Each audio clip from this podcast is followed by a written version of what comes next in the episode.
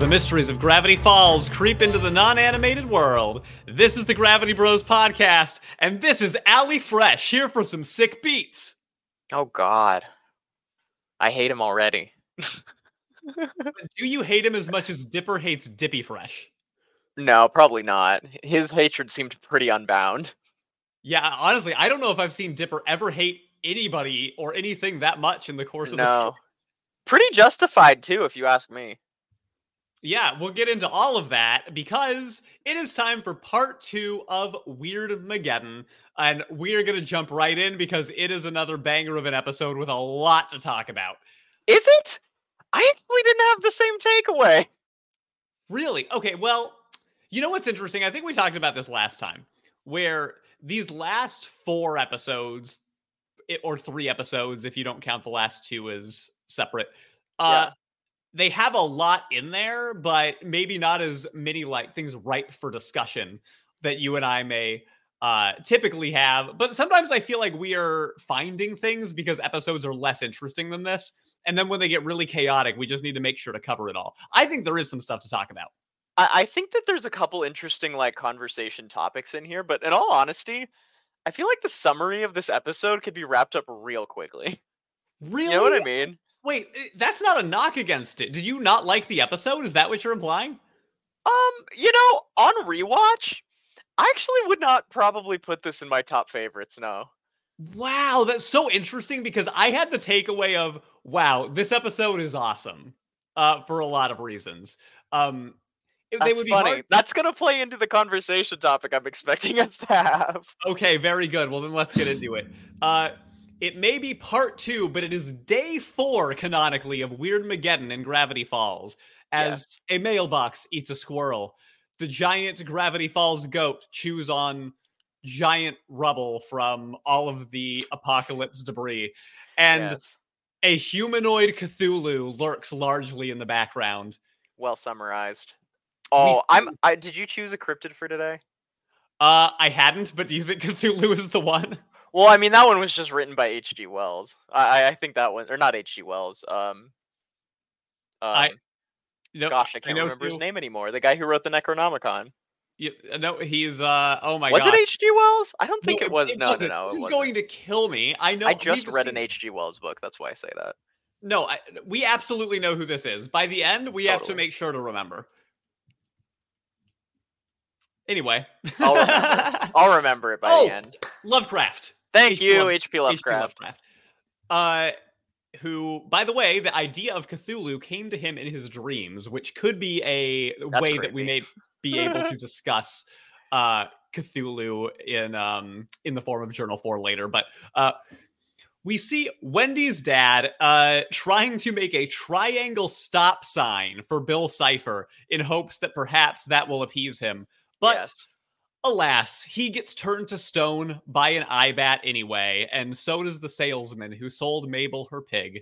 and the salesman gives us a great line that actually has heavy existentialism themes where he's like oh well maybe if we do this it'll appease our new ruler like assuming they're like the god you know the, the new god that you must adapt to in this world Yeah. um and actually the st- the and at first i was like wow is this intentionally super existentialist and i wasn't quite sure and then the ending happened which we'll talk about too which directly quotes Sart- uh, john paul sartre which i'm really excited to talk about um That was the funniest thing in the world to me. I don't want to get too far ahead. but- sartre was one of my favorite philosophers that i read in college actually incredible. um, I, I was thinking during that time, did they just quote a philosopher at random? Lou is gonna have a field day with this. No, well, and and the way that it starts is funny, right? Because a lot of uh, a, a, a good, interesting part of existentialism is that um, you can't really. There's there's the commentary of any any attempt at appeasing some sort of perceived god is uh pretty much a pipe dream because you're just throwing your whim to the sky and you really have no idea. So you're kind of just guessing on anything. Okay. That okay, so the And Boy, you know, like, oh, you don't- well, I mean, our god's a triangle looking. Maybe if we make a triangle, they'll be happy. You know what I mean? It's like people wearing crosses thinking Jesus wouldn't be traumatized by seeing the thing that killed him. Okay, I I'm feeling like we're walking a line here. Uh, So I, I'm not saying I don't have my beliefs. I'm, I'm just saying that's what the, sh- the the commentary in existentialism is, okay, I can understand that, and which I agree with. Well, it is true that they are kind of doing this in hopes that maybe this is what our new god wants. And there's definitely Yeah. some commentary in that. It doesn't work, obviously, because they are smited immediately. Yes, Uh, just like reality. Sorry. Yeah. Meanwhile, God and his gang are having a rave. Yeah, that's my god. God being Bill Cipher, who has been having fun turning Gravity Falls inside and out and rounding up its terrified citizens and stuffing them into a massive throne of frozen human agony. Uh, and we just see this throne that is made up of all of these frozen statues that he's created from the different townspeople.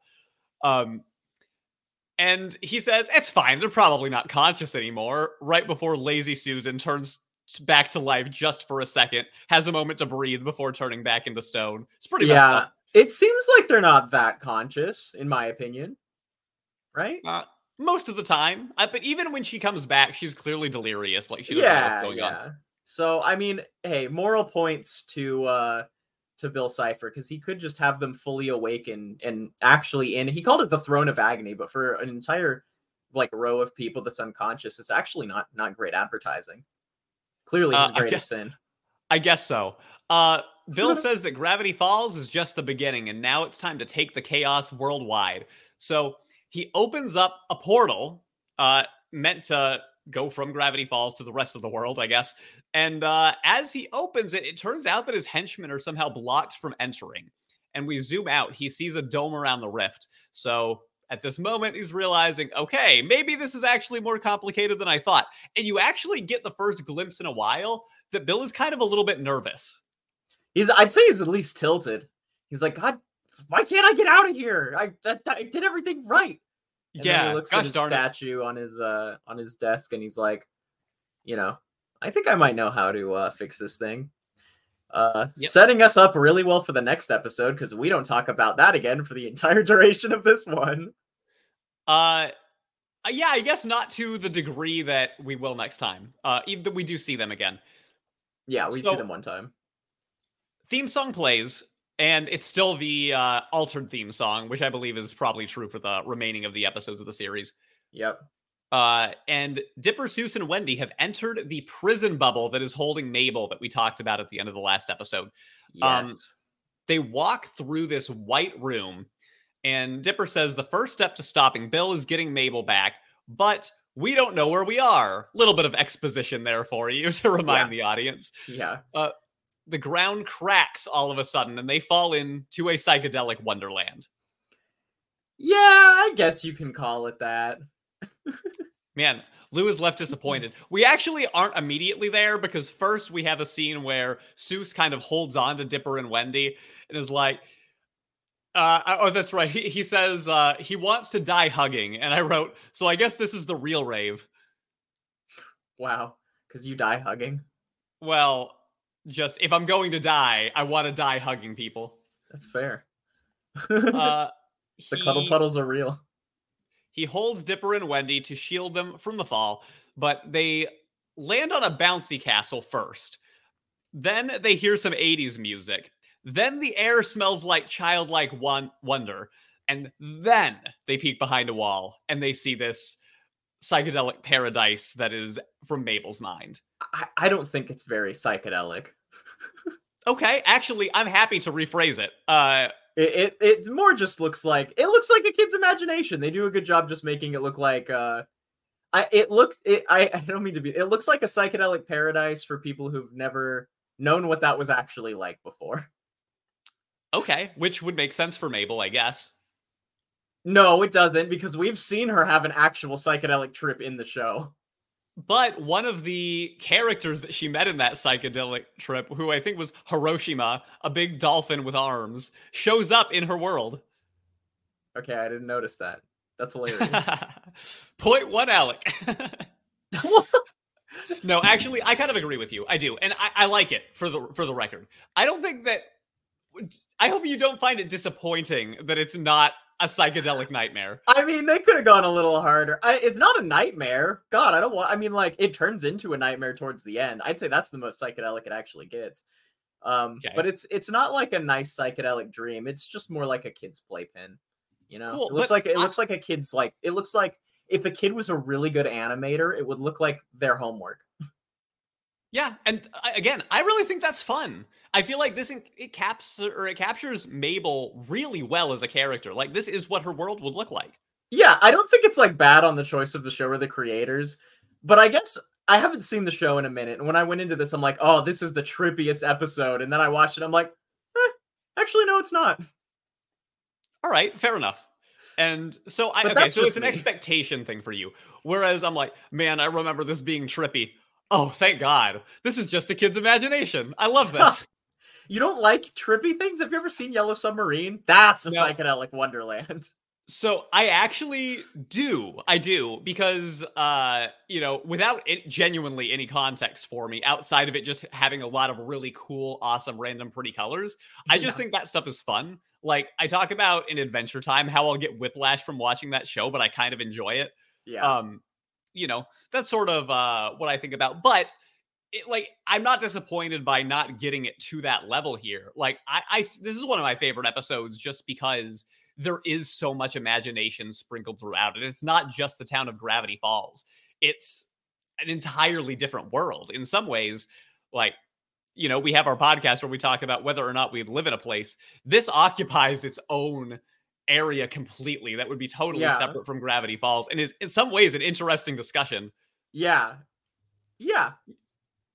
So, I I don't want to seem like I'm critical of the episode because of that. Um, because I don't think that again, like it's a problem. It's just again, I I'm I love trippy scenes in things, and sometimes I feel like uh like when it like if somebody goes for like a trippy scene and it ends up just being like oh i'm seeing unicorns and dragons i'm like you don't know what that actually is like okay. So you feel like if they go for that and they don't land it, it just feels phoned in. uh i don't think they're going for that Okay. I yeah. think they're really just going agree. for they're just going for imagination realm. I don't think it's supposed to be very trippy. I think if anything, it's supposed to be more dreamlike, cool. which can be with you. trippy, but it's different. because they've gone for trippy before and you know those moments have been great Exactly, like they can do trippy. Like the scene where uh, Bill Cipher's summoned for the first time and the trees have eyes and the color changes a little bit. That's trippy to me. okay this is almost classic cartoon like it sometimes Yeah, I would say it's more like that. Like it's more like ch- more childlike animation fest than it is trippy. sure and you know what's fun i actually wrote the word zany not trippy which i do think is more appropriate Yeah, I think that's fair. uh and it's not even possible to write all the zaniest that immediately ensues so first of all they live on Sev'ral Timez square which if you remember is the name of the boy band I had forgotten that, and I'm glad you said it because I would need to. Remember. I'll probably ask you at some point again during the review. the stoplights have hearts Ooh, and- good catch! I didn't even notice that one. they go between stop and hug Yeah, I saw the speed limit was 60 miles per hour. Yep, I got that one. Uh, there's wild creatures everywhere, and one Yeah. of which is giant waddles carrying a group of animals that include Ducktective from some I of our did- earlier I television appearances. Detective was uh made a couple of appearances in this one. I thought it was cool. Walking with what appears to be several penguins from the Club Penguin Disney owned property. At least similar enough to make me believe that may have been an intentional creative choice. I forgot that Disney owned that. Did you know that mm. they tried to make Club Penguin come back for a little bit? I did. There's actually, man, that could be a, a fun video. Maybe not from us, but some. I'd be like the rise and fall of Club Penguin would be interesting. Oh, that there is a YouTube video. I've watched it. It's might even be titled "The Rise and Fall of Club Penguin," something like that. It's, it's Maybe it incepted itself into my mind if I saw it. Yeah, Uh, I then recommend there's it. there's another random blue dog among dog amongst these characters that almost appears to be a reference to Blue from Blue's Clues, but that one's definitely more. s- So It would be less sure. You yeah. know, there'd be a trademark issue potentially if they got too close. I thought the penguins looked exactly like the Club Penguin characters. That's so funny, man. I loved Club Penguin. Like That was a fun it, time. when it did get rebooted, I actually like made an account and looked at it just to see what it was like, and I'm like, yeah, I'm getting like light nostalgia buzz from seeing the coffee shop and the the like you know secret agent room and all that cool stuff that was going on. Sure. I wonder if kids nowadays have a different version of Club Penguin for themselves. We were also there for the Neopets craze, which I also Yeah. have nostalgia for. Yeah, I still log into Neopets every once in a while. Um, but uh, I think a lot of kids these days do Minecraft and Among Us. That's very That's true. Those are and Fortnite, but I don't. Yeah, and and Roblox Fortnite. too. Even Oh yeah, I actually played Roblox. yeah, like we were Roblox. actually barely there for robot Roblox kind of taking off, but it's Yeah. gotten a lot bigger since. Yeah. Yeah, Uh, actually, I thought there were some pretty good Roblox games that I was playing. I like that because you can actually like invent your own games and create your own like servers. Like, I think Roblox was actually underrated, low key. Fair. Uh, so Sue says the world is amazing as Xyler and Craz, who, if you remember, are Mabel's anime boys that she dreamed up in, I think, like the season one finale or one of the last episodes of season one, where Yeah. they go to Bill Cipher's world. Uh, they drive up in this cool car, very cool. We got to make sure that we know it's cool. Very cool. Uh, and they introduce the group to Mabeland and take them on a tour. Now, the only rule in the paradise of Mabeland is that there are no rules, except one very serious rule that isn't worth breaking, so it's not worth mentioning. Or I think rather nobody will break it, they presume, so it's not Yeah. worth mentioning. Nobody would ever do something as preposterous. See, the, I, okay, I want to I want to get this along to the to the crux of the, the philosophy here, because uh, there's some, there's something very interesting that I want to know your opinion on as the Okay, do you feel like this is an idea that I already have to talk about, or do you think this is something fresh? I don't know. I, w- I assumed that you would have thought of it immediately, but I could be wrong. Well, I mean, I know what I want to talk about through this episode, so we'll see if it ends up being the same thing. Yeah, we'll see. Um, Dipper says, We aren't here to party. We have to find Mabel and get out of here. Uh, Xyler and Craz say, Ah, she's the next stop. And we get to Ice Cream Beach, where those same club penguins serve drinks, which Wendy and Soos immediately take. Come on, guys. Um, See, this really does just sound like describing a dream. Like, and then I saw these Zenny characters, and then I walked into this random place. You know what I mean? but it's fun. You know, I, I'm so here for that. Like, I love talking about it because think about if I tried to uh, walk somebody through this who had not seen the episode or even have any idea what I'm talking about. It almost sounds like Buddy the Elf trying to explain what uh, the North Pole is like to his new family in Elf. That was that was quite a comparison. Well, I I I mean it. That no, because that that's got its whole world and system of logic. This really is just like describing a dream, and I feel like most people don't give a crap when you try to describe your dream to them. Bad experiences. No, I mean, you know, like usually it's just random nonsense. I mean, I've had really sick dreams that have like full storylines that that I can get into. But in general, when people talk about dreams, I think there's this idea that like, oh, I hate it when people talk about dreams because they're usually very boring to well, me. I'll just I will push back on there being no logic because I do feel like this world has logic, and that's simply that it gives you what you want. And yeah, there is something to that. So, you know, Dipper reminds Wendy and Soos, Bill Cipher created this world. You can't drink something that is handed to you by one of these weird creatures. which can I uh, just say, fantastic point. I can't believe they were in this world for like a minute, two minutes, and we're like, yeah, I'll just take some random beverage that was handed to me by this creep crazy creature. I'm like, dude, are you like, do you want to see stuff like this for the rest of your life? Because I don't recommend it. Terrible. I, I mean, come on. Wendy has been so good, and Soos has now been like some kind of a marauder. like, I, I gotta be honest. Soos and Wendy don't make full sense to me in this episode. Like, I understand that there have to be that way for the sake of like Dipper and Mabel's plot progression to forward. But there was a little part of me that's like, guys, you've been so competent up until this point. You know what I mean? I guess Yeah. at one point, Bill Cipher does say it would take a iron will. Well, we'll get into that actually. I, I want to get into that. I, I'm teasing this conversation point because I think it's going to be hot. So Xyler and Craz says uh, at the top of the tallest tower that is guarded by buff waffle guards. Yeah. That is where Mabel is, which is already interesting in itself. That if this world is in some way created by Bill Cipher, that Xyler and Craz have no issues with directing straight to the source. Uh, I, I feel like there's some questions about who actually created what, and if some, in some ways, maybe this world really is largely created by Mabel, and these characters do operate on her command in some capacity. Yeah, I mean, it's kind of like I think it's actually I think Roblox is a good connection. I think so, Phil, Bill Cipher created the netcode and Mabel designed the world. You know what I mean? Mm, okay, that actually makes a lot of sense. Uh, so Which is why ultimately, ultimately, as the netcode designer, you do have full override controls.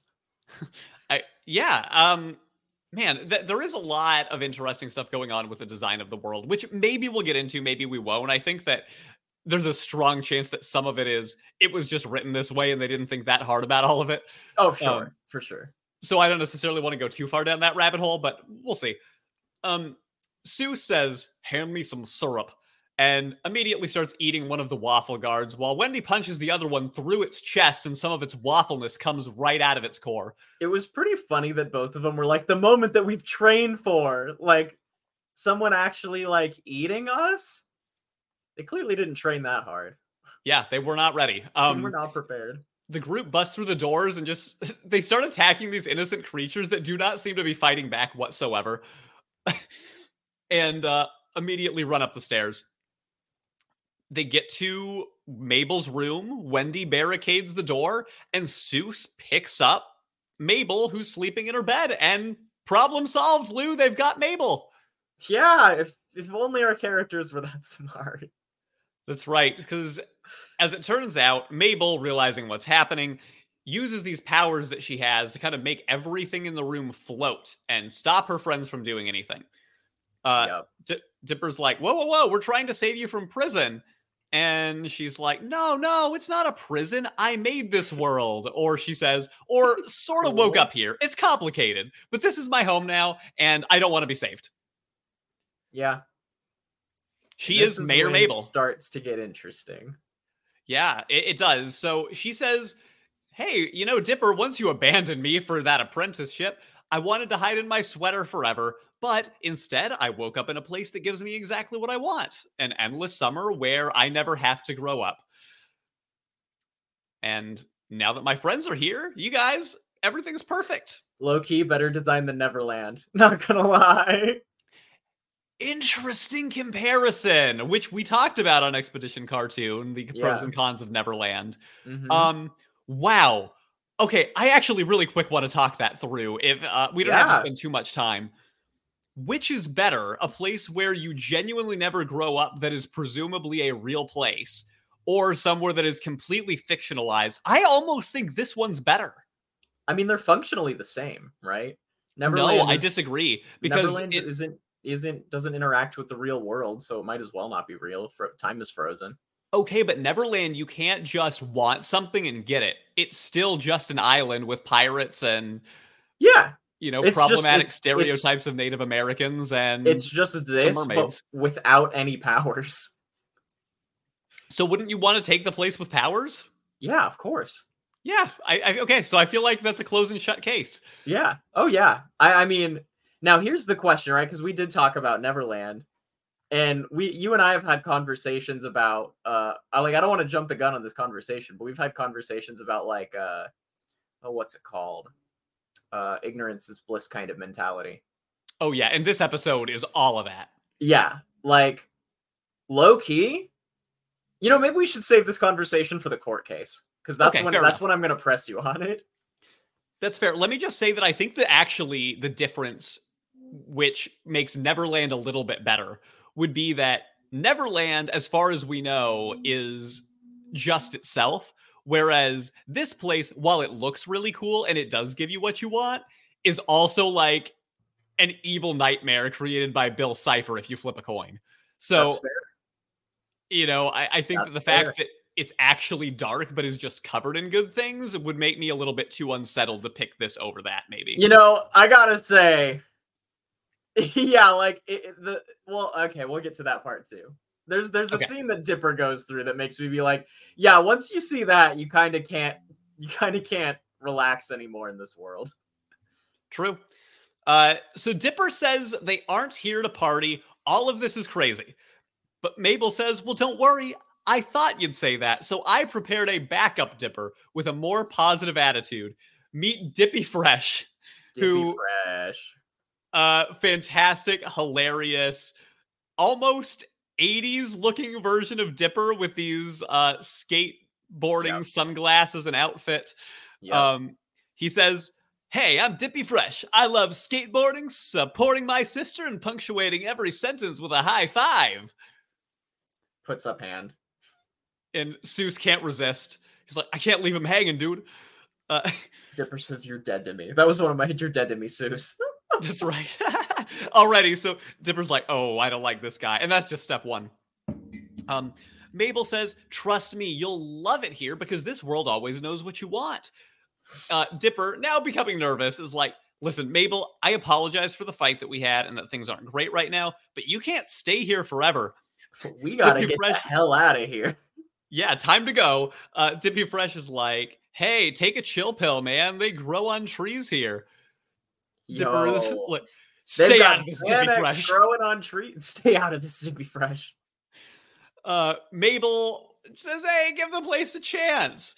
Uh she claps and all of their wounds are healed while a pudding cheeseburger flies its way to Soos with its wings.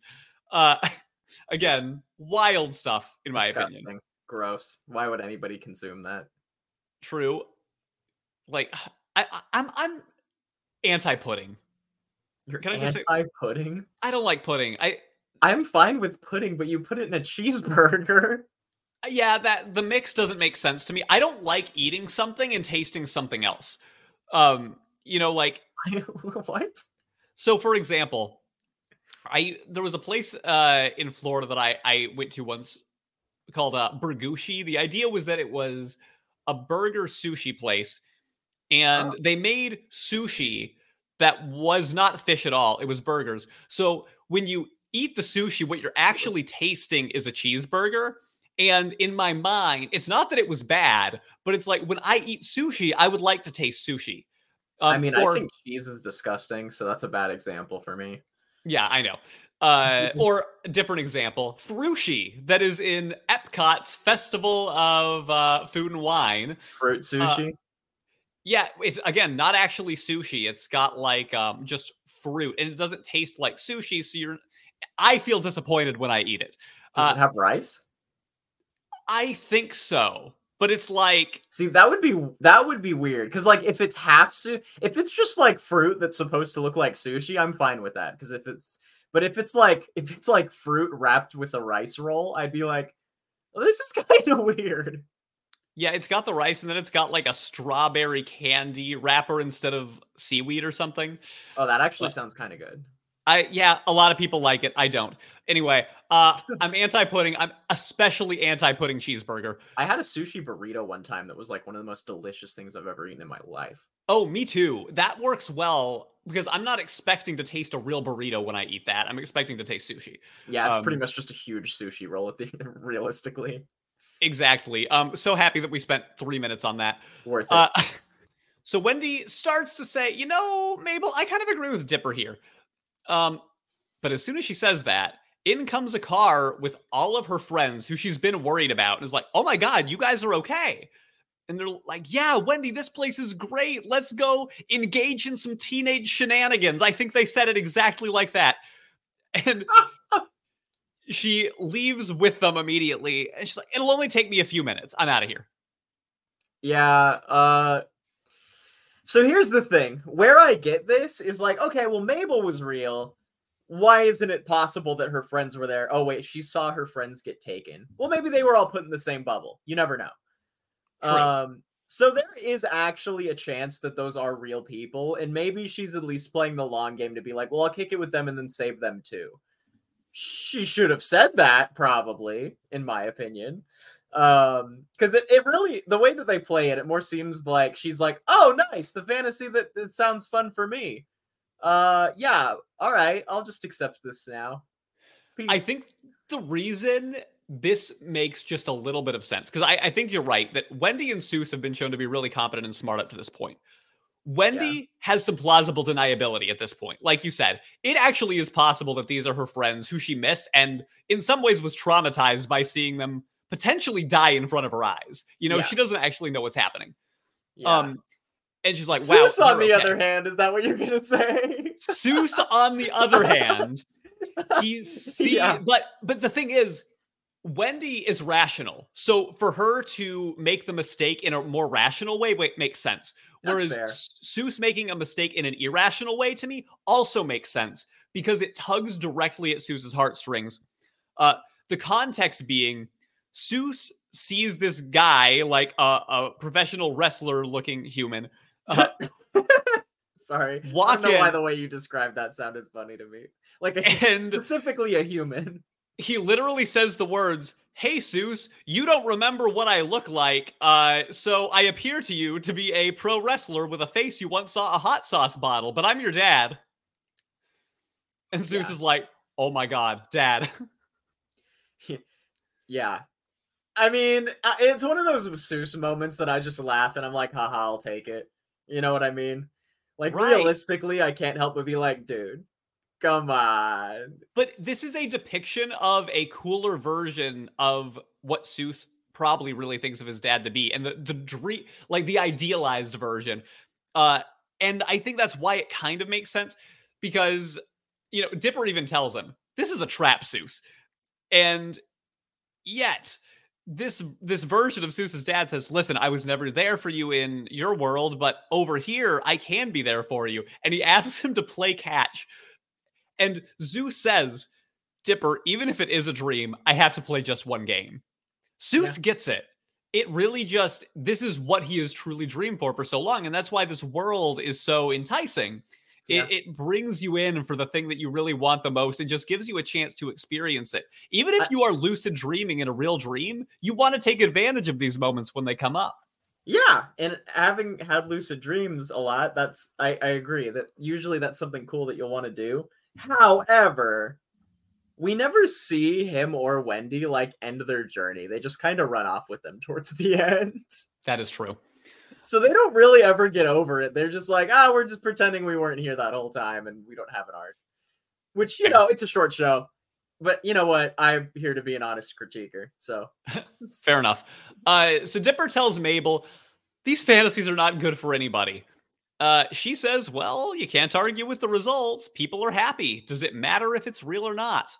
Oh, uh, and here we go. Does it though? I say it doesn't. Technically. You say it does not. No. Okay. Um so I think there's a world where it doesn't. I don't think that is this world. And the reason is there's actual danger here. We see like this is an actual like Bill Cipher nightmare creation with genuine Fair. potential to just kill everybody there. Okay, it's, but this is this is classic. This is uh, this is a very existential episode. The more that I'm thinking about it, right? Okay, so mm-hmm. let's say that what you what let's say since it gives you what you want, right? Let's pretend that there's not a limit on that for a second. Okay. And let's say they say, "Oh, well, I just want all of the Gravity Falls people to be safe in here." And then this will just simulate the real world and we go back to normal in the bubble right? So then you have sentient creatures that all have assumedly their own system of life and prospering that now you're um you know ethically attributing to that reality and you can't get rid of it anymore. And you would just keep getting whatever you wanted because unless you decided to try to let the world play itself out maybe.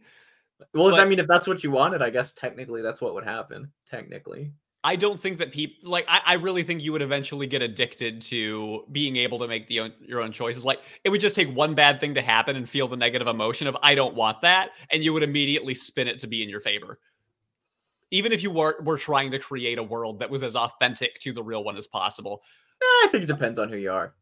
And the other problem there is that this is now a world that is made up of many people uh, not just one person who gets to control it all the way through. So you've got to have Mabel and Dipper and Soos and Wendy all collaborating on how the world works, which actually has yeah. its own socio-political problems. Oh yeah. Well, I mean that's what. Well, so that's kind of what I'm saying, right? So if so, what I'm saying is, if you say that you are getting what you want and you simulate the rest of Gravity Fall, the Gravity Falls town, or the whole world's population into this thing, right? Mhm. And then they they do take on their own sentience, right? They like actually become real people um in the context of this bubble. You know what I mean? I'll say they'll probably still disappear if the bubble goes away. Um but they do have real emotions and they are then functionally speaking real people. Okay. Uh I I guess that is kind of true. Again, I I think that your argument maybe is more valid if we're suspending ourselves into a reality that is actually not so dangerous. Like cuz Well, what's what's dangerous about the world outside of what's going on outside of it? well, mostly because it's created by Bill, this thing could implode in on itself at any time and Dipper at least is always going to be hyper aware of that. No, Mabel I mean may that's, not know. that's just that's pure speculation. It is, like, but I think it's no valid reason to think that. speculation, especially if you see what Dipper No. sees later on. No, no, no, no, no. I think that if that were true, he would have set it up to like explode the minute that they got out of it. I think you could logic your way into that reasoning, but that makes what do you mean like could? I just Well, did. Bill- It's perfect. It makes perfect sense. but Bill Cipher has not shown to be predictable. So I feel Well, like but why would he just have it randomly implode at any moment? That's as, what I'm saying is that's as likely as our real world randomly imploding as well. I would disagree with that because we don't necessarily have a triangle demon in charge of our fate. Maybe we do. Maybe we do. You have no idea. Uh, at least in this That- that's the exact argument they made at the very beginning of this episode with them making a triangle saying, "Oh, maybe we know how the world works." But if you are in this bubble that has been created, you actually have the privilege of that for sure knowledge. You have the certainty that this was created by a triangle demon who has nefarious intentions. So Well, yeah, I feel like that's a big factor. you to stay there. So as long as you stay there, nothing bad will happen. To be fair, If anything, you're you have more guaranteed safety in this world than you would in the real world by a You long shot. but we don't really know what he wants. All we know is that he trapped Mabel in a bubble. That's it. You know, it's possible that you have been trapped into being lured into this world so that he can take care of you as soon as he has a moment. No, there's no way with how much power that he. Actually, you know, the more that we deconstruct this, this whole mechanism, like, obviously just doesn't make sense at all. Like, why didn't he just straight up kill Mabel? Um, I think if you were going to go with a plot reason that's not just it needed to be written this way, it would be that Bill Cipher is a mischief maker. He doesn't just want to win, he wants to have fun. So something like this to him probably appeals to his sensibilities. Well, at one point, he also says verbatim that this is the most diabolical prison prison I could have made. Right? Maybe he Prison, what sees it as mean? torture. Well, then that just means that he wants him. Well, sure. I don't think so. I think he just wants them to never get out. It could be. Um, it's really easy, right? If it feels like torture, you leave. I would still be very concerned if I was Dipper that it is not safe to be here after everything that I've seen from Bill Cipher. Like, so actually, I, I understand your general argument about is this world worth staying in?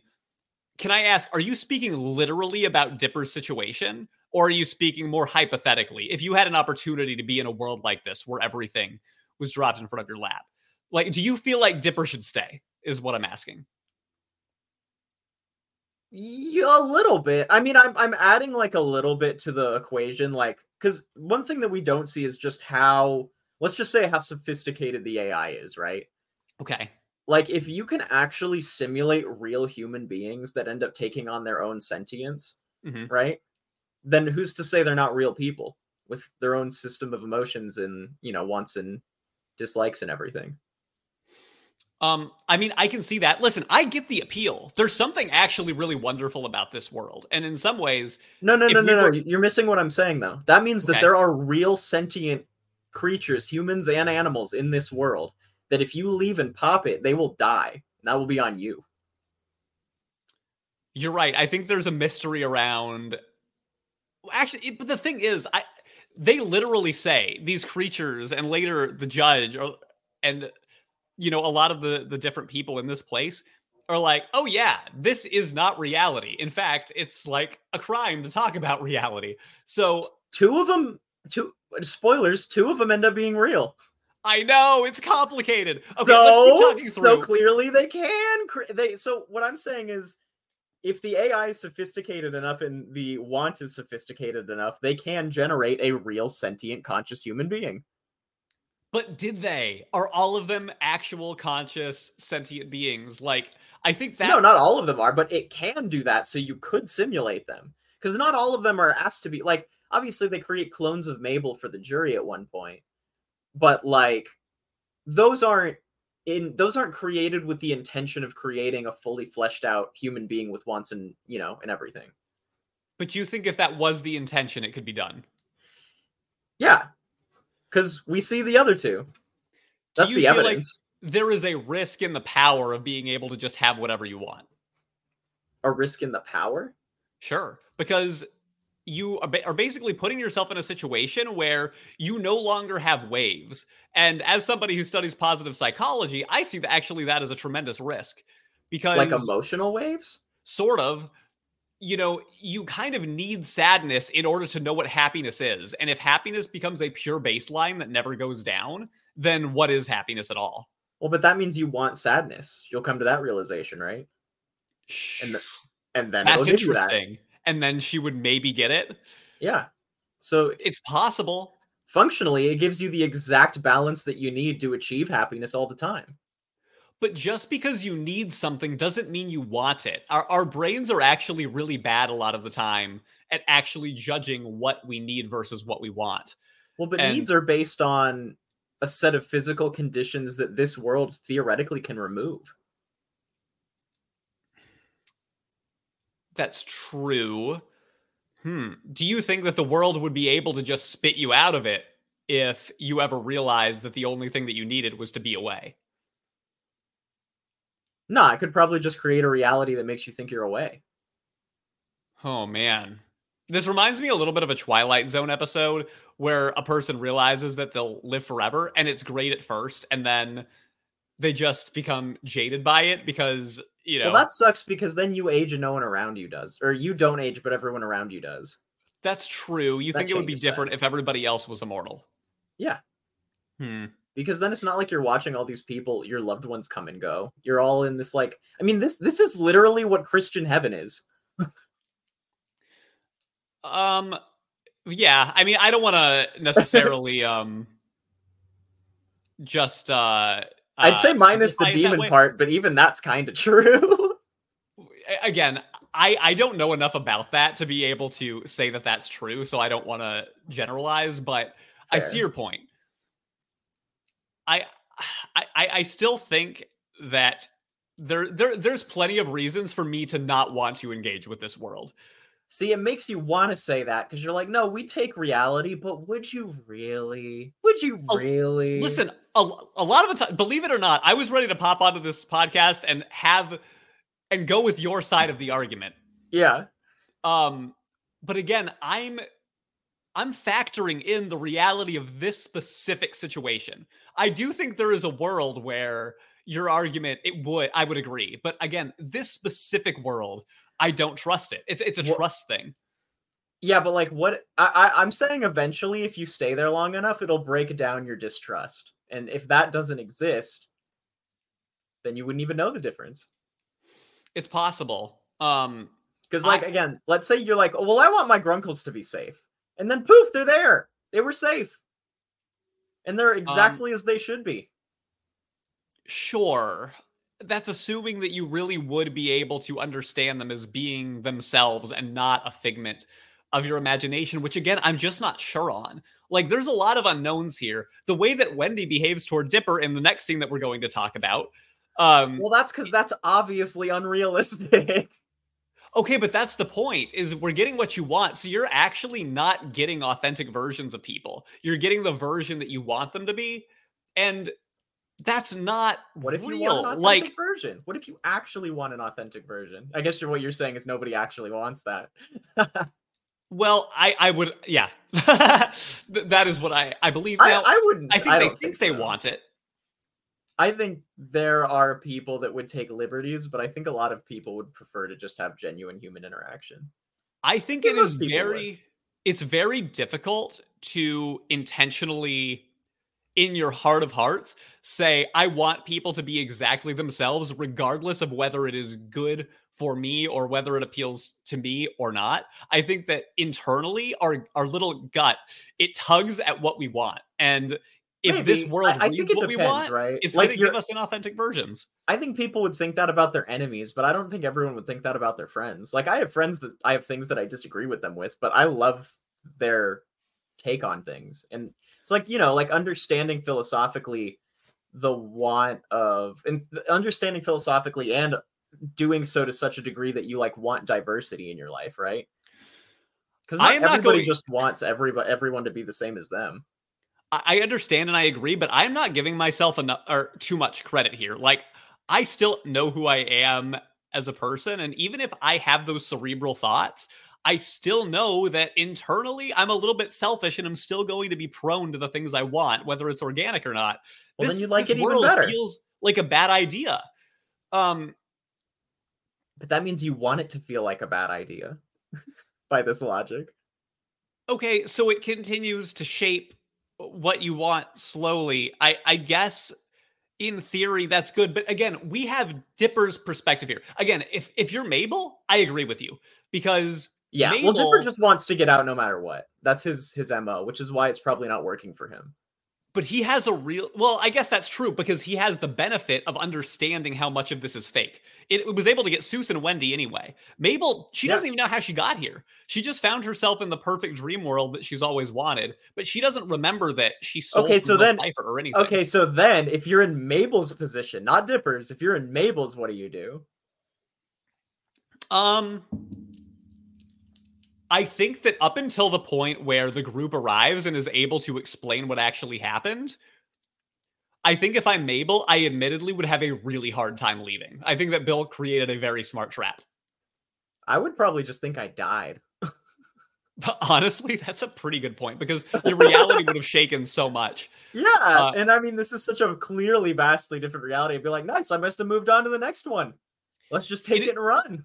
It is interesting to me that if this is Mabel's perfect world, that these three didn't already show up in some kind of fictionalized form. Because Technically, technically, she did already have a prepped version of Cool Dipper.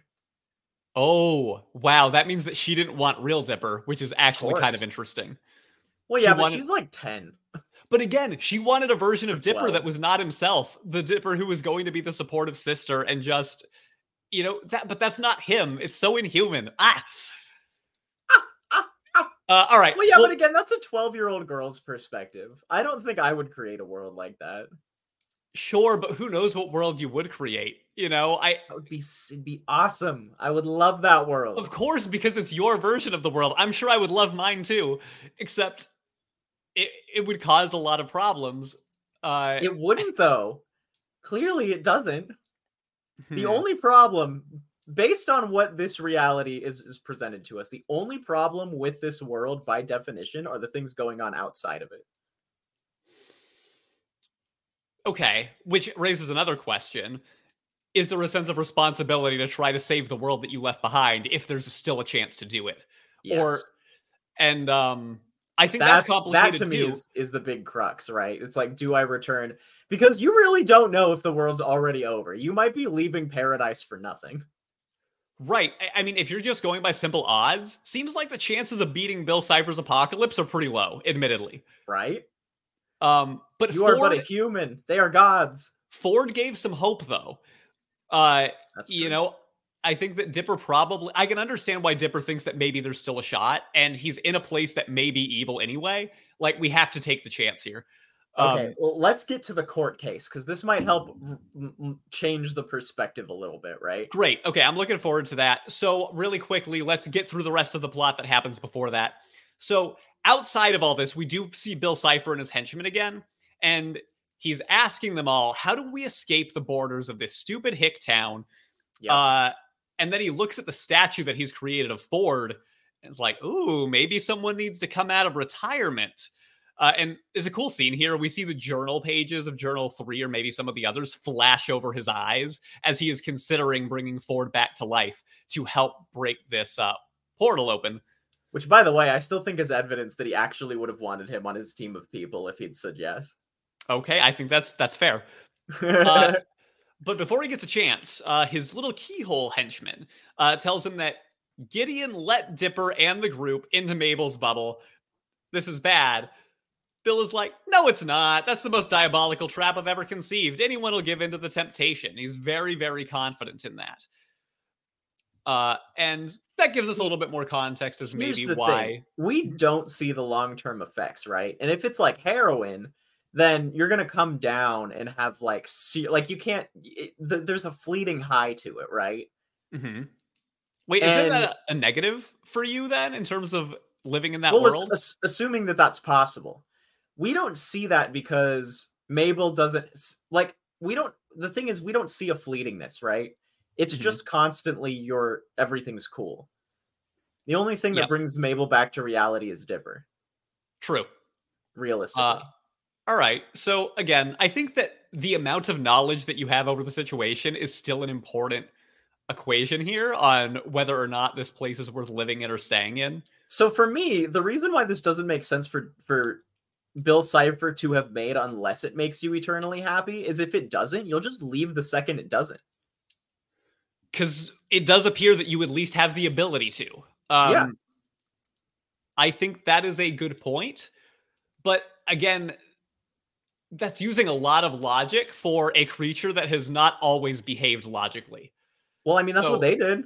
So we're using logic based on the situation that we literally saw. For us, okay, sure, we get a little bit of a peek in, but again, if I'm them, I don't know that.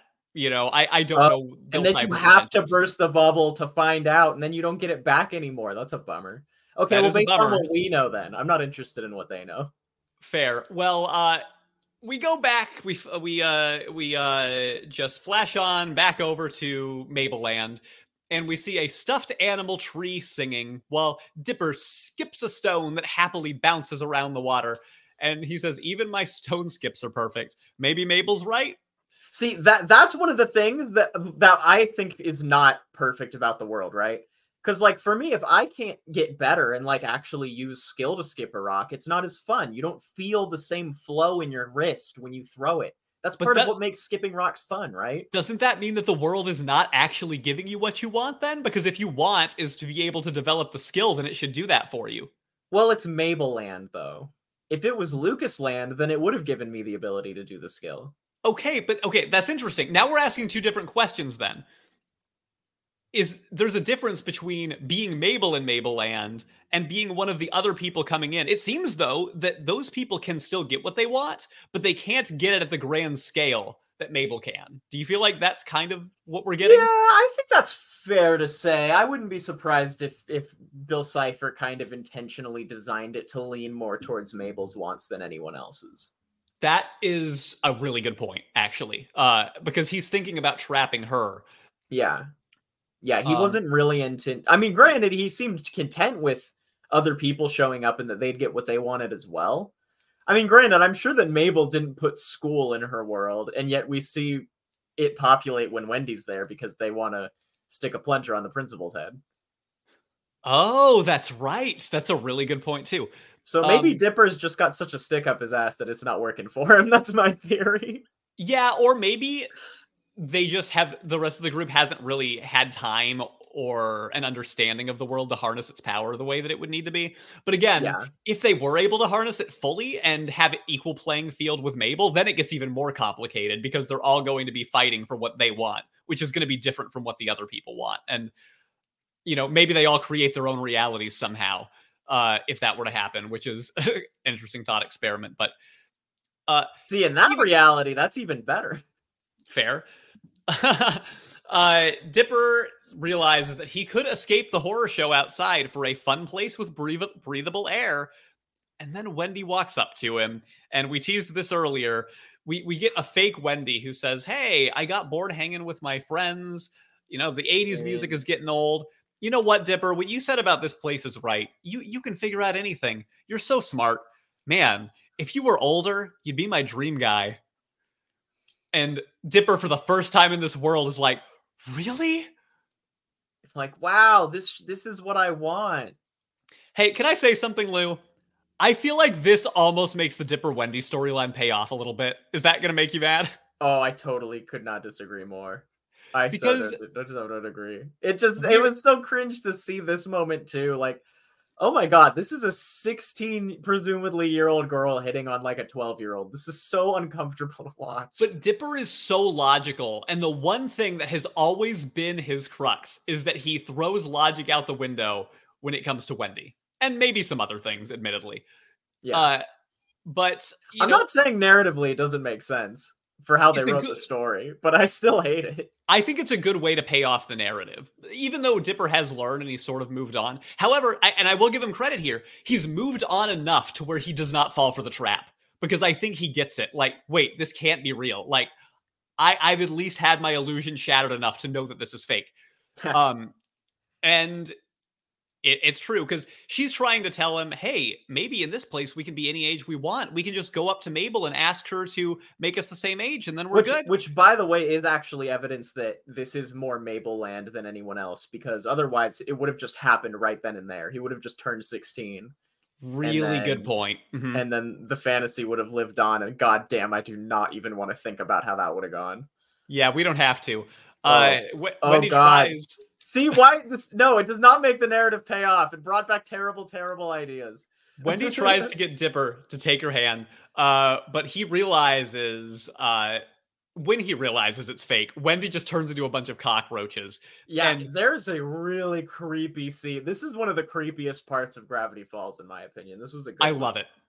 yeah me too Uh, yeah, Um, everything and now- around him. what i will say i could not sleep in a world where i saw that well i guess i do sleep in a world where i've seen stuff like that just kidding See, and that happened in what less than three hours.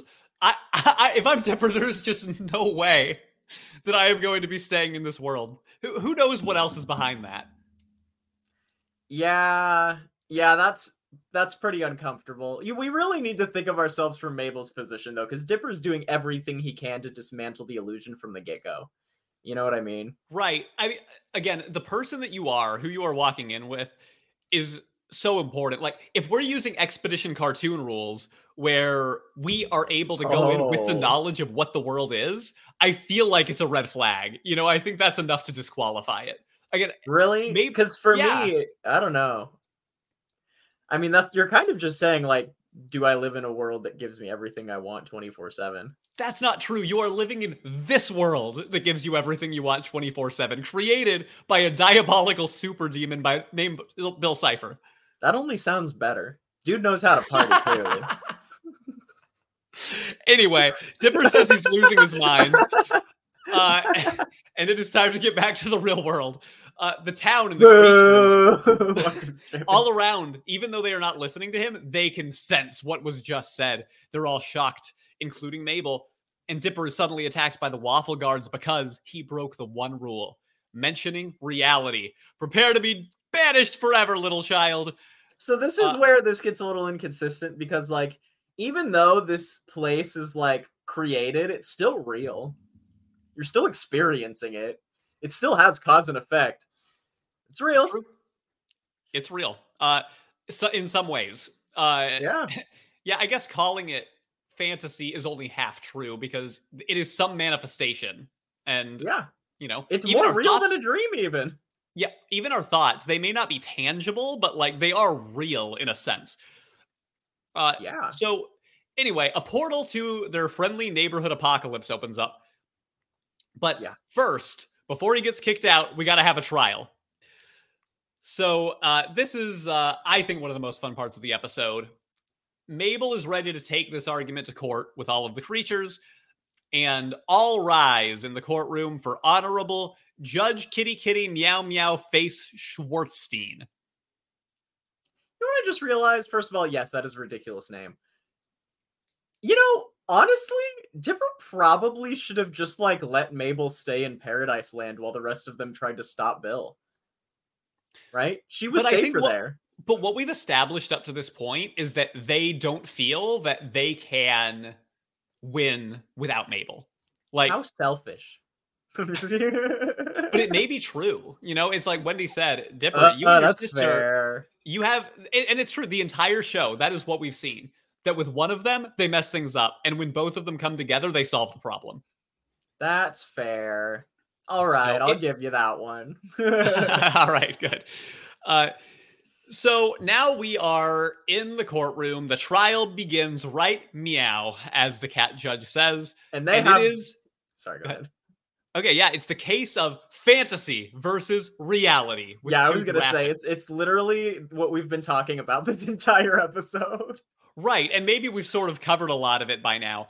But Yeah. the idea of fantasy versus reality as a simple concept is a little bit different than our feelings about this very specific version of fantasy versus reality. Wait, whoa, whoa, whoa, whoa, whoa, whoa! Are you saying that if it was fantasy versus reality, that you would take the fantasy?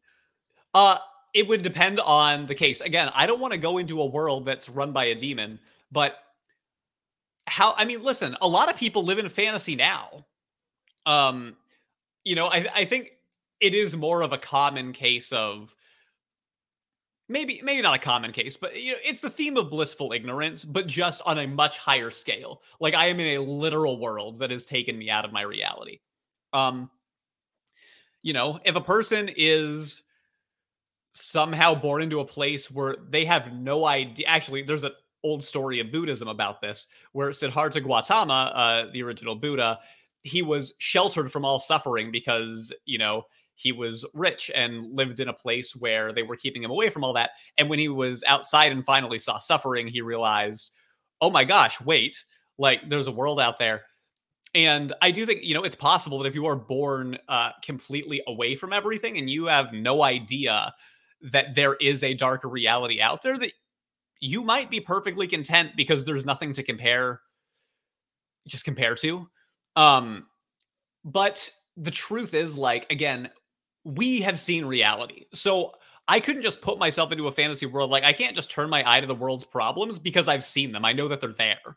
Like, it would be irresponsible and I mean, you do turn your. I mean, for me. you, you. I mean, you don't do something about every of all the world's problems. There's too many. Oh, 100%. But you can't ignore them. Like, you know that they're there. Like, you couldn't turn your heart off. You couldn't be like, I think oh, most people do turn their hearts off. That's how they develop a defense mechanism for the news giving them a constant entourage of complete crap all the time. um, I think that's fair. And I think that's reasonable. I think it's actually like smart and safe to turn your heart off because if you just had it open to every single tragedy in the universe going on all the time, you would just die. You wouldn't want to Yeah, be here no. anymore. I 100% agree with that. Um, but to just pretend like none of it's there, you know, to try to hide all suffering, to try to put yourself in the fantasy world where everything is Mabeland. I mean, Um, theoretically, anytime you try to have a good time, you're doing that to a degree. Hmm. I think, I mean, you're just living in a moment and you're not thinking about other things. What's the difference?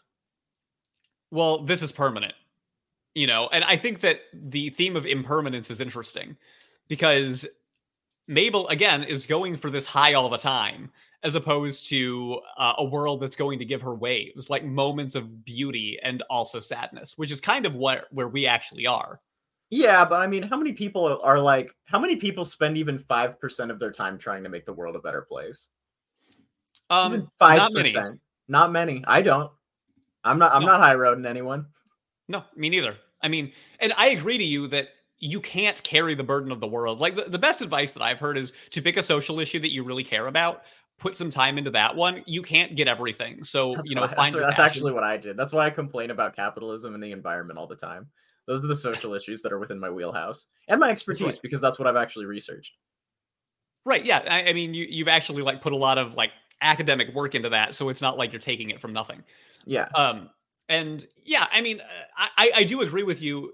But uh, again, I think that just trying to move away from all of these things and live in a state of eternal bliss is not realistic um, Yeah. or satisfying either. I mean, so here's the thing though. Like if you choose your issue, let's say let's say you make uh you make let's say you live in a country where there's slavery, right? Mhm. And you make slavery your issue. Let's say you you actually do it.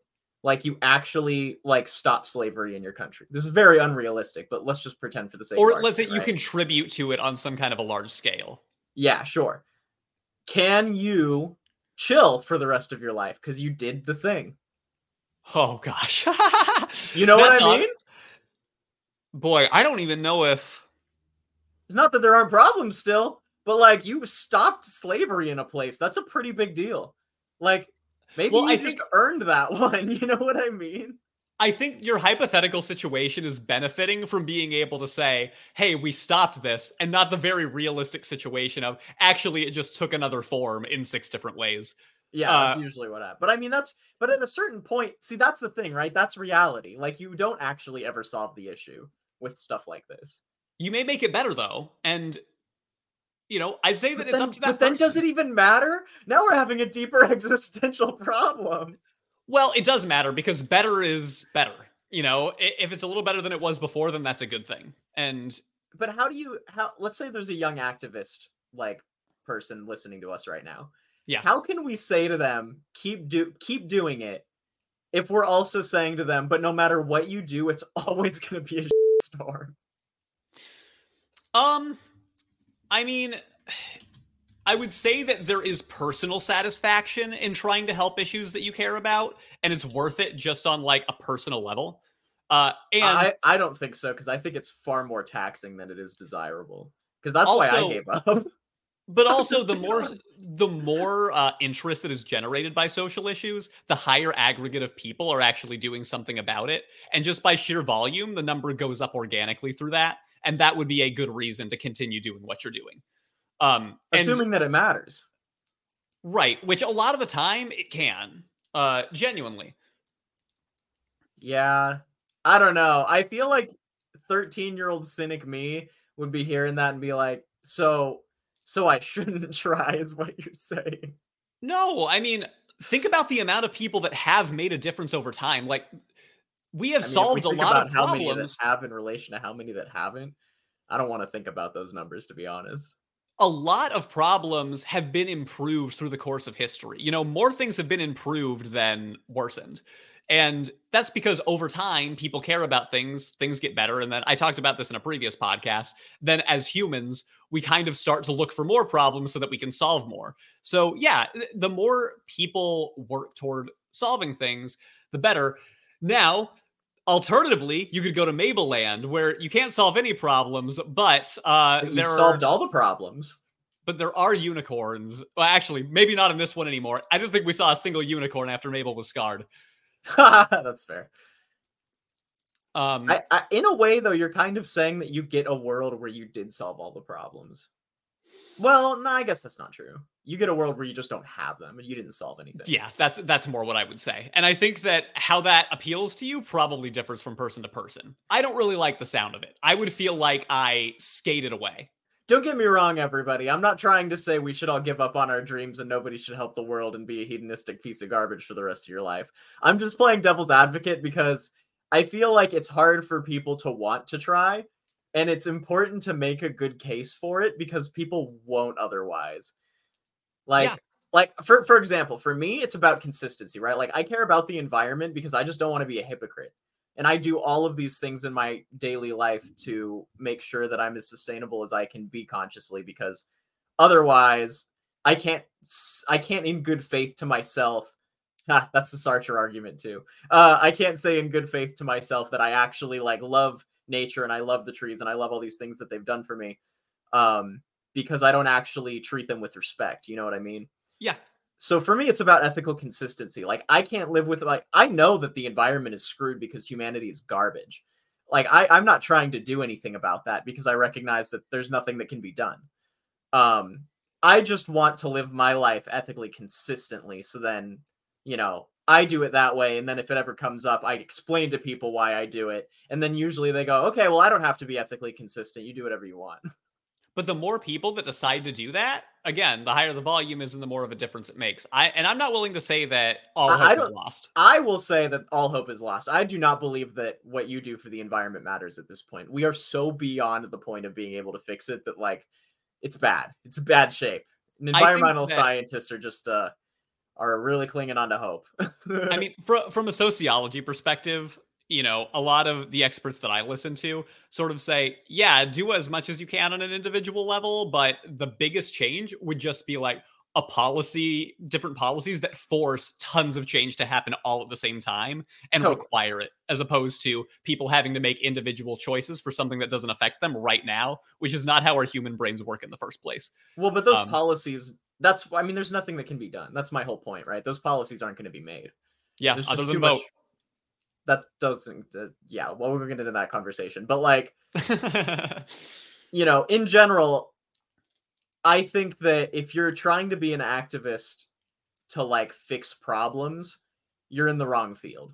You should become like a physicist or a mathematician or something like that because maybe you can actually like solve a single answer in your entire life. Interesting. But if if you if you are doing it because you just care about living a holistic life that's, you know, done with meaning and with good intent and you actually put time and research into being, you know, ethical about the things that you care about, those that's why you should do it. And you can't get satisfaction from any other reason because you're not going to have any impact. and I hope that you do have satisfaction from that reason. And I don't. I'm so pissed at people for being unsustainable all the time. No, I'm saying I hope people get satisfaction from Oh. taking that action. yeah, I, I don't, but I hope other people do. So why do you keep it up? Because if you get no I would- satisfaction. because I would be even less satisfied if I was as stupid and thoughtless as all of those other people. Well, then you can't tell me you're not getting satisfaction. Yeah, I can. All right. Being slightly less depressed and being completely depressed are completely different things. Uh, all right. Uh, well, let's get back to the episode. We- We've got a, quite enough of a tangent. Um, so case of fantasy versus reality. If Dipper wins, Mabel returns with him to the real world. If he loses, he'll be banished forever and replaced by Dippy Fresh, who Dipper hates so much. See, says. Dipper's the same. He just want he doesn't want that guy to be him. It's not about him. No, I'm just kidding.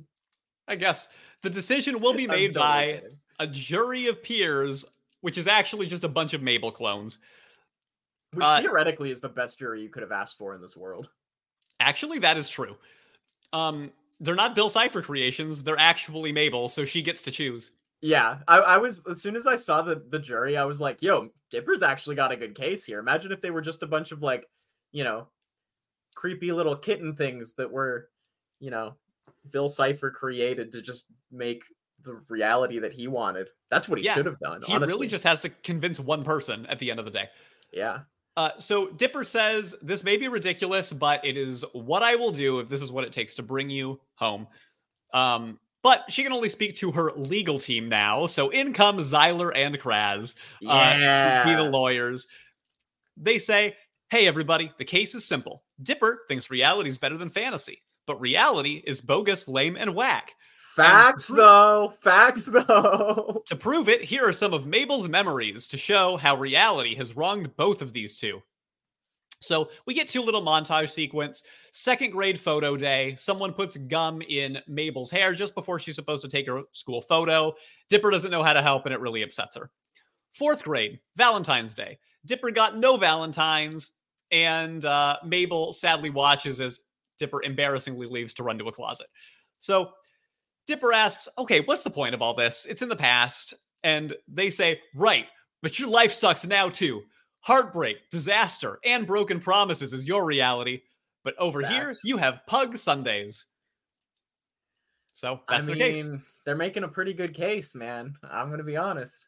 Yeah, they're doing okay. Uh, but Dipper calls Mabel to the stand as a witness. She walks up, and Dipper says, I don't have the answers, Mabel. I'm not cool like Xyler and Craz, but I know you. And you might not act like it, but you don't want to be in this fantasy world. I know you're scared of growing up, and I'm scared too. Real life sucks sometimes, but you can get through it with people who care about you. And as the opposition argument, he takes the memory book. And he's like, Remember how this actually ended? On photo day, she was upset she had gum in her hair. So Dipper took a razor to his own hair to show how ridiculous it was and just put it right over. And then she, in this memory, shaves her own head as well, which might have been a step too far, but uh, I thought it was fine. sweet. What I will I say is there, there's a little part of me that almost I, I don't know. I guess I've had a lot of friends that have like a lot of real issues going on, and there's a little part of me that wishes that instead of him showing them that it wasn't that bad of a day, they committed to it being a really crappy day, but showed that there were just also good days. You know what I mean? I agree with that actually. I really do. Um yeah, because I thought I, it kind of devalued the the argument a little bit, but not too much, but a little bit. Yeah, uh, I, I can get that. Uh then we also see the Valentine's Day flashback where Mabel showed up to the sad dipper and she took all of her Valentines and made a big one for him that just said, for my favorite brother, something like that. Um, so Dipper says, Mabel, you thought you were living in a fantasy, but so was I, thinking I could stay and be Ford's apprentice. You know, I don't want to spend my teens cooped up in a lab coat. So he says he doesn't know what the future holds, but whatever it is, we'll do it together. I'm not taking the apprenticeship. We have made it this far together. It's time to go back, beat Bill, and grow up together too. And congratulations, Dipper. You were just successfully emotionally manipulated to not pursue your dreams in an extremely elaborate way. Good job, both Mabel and Bill. and Mabel, I guess, in some ways, was manipulated to leaving her perfect world. Yeah, I know, right? Oh my god, you're right. That's terrible. You're That's a philosophy terrible. major. Your whole thing is arguments and getting people to change their mind. Is that not just pure manipulation by that logic?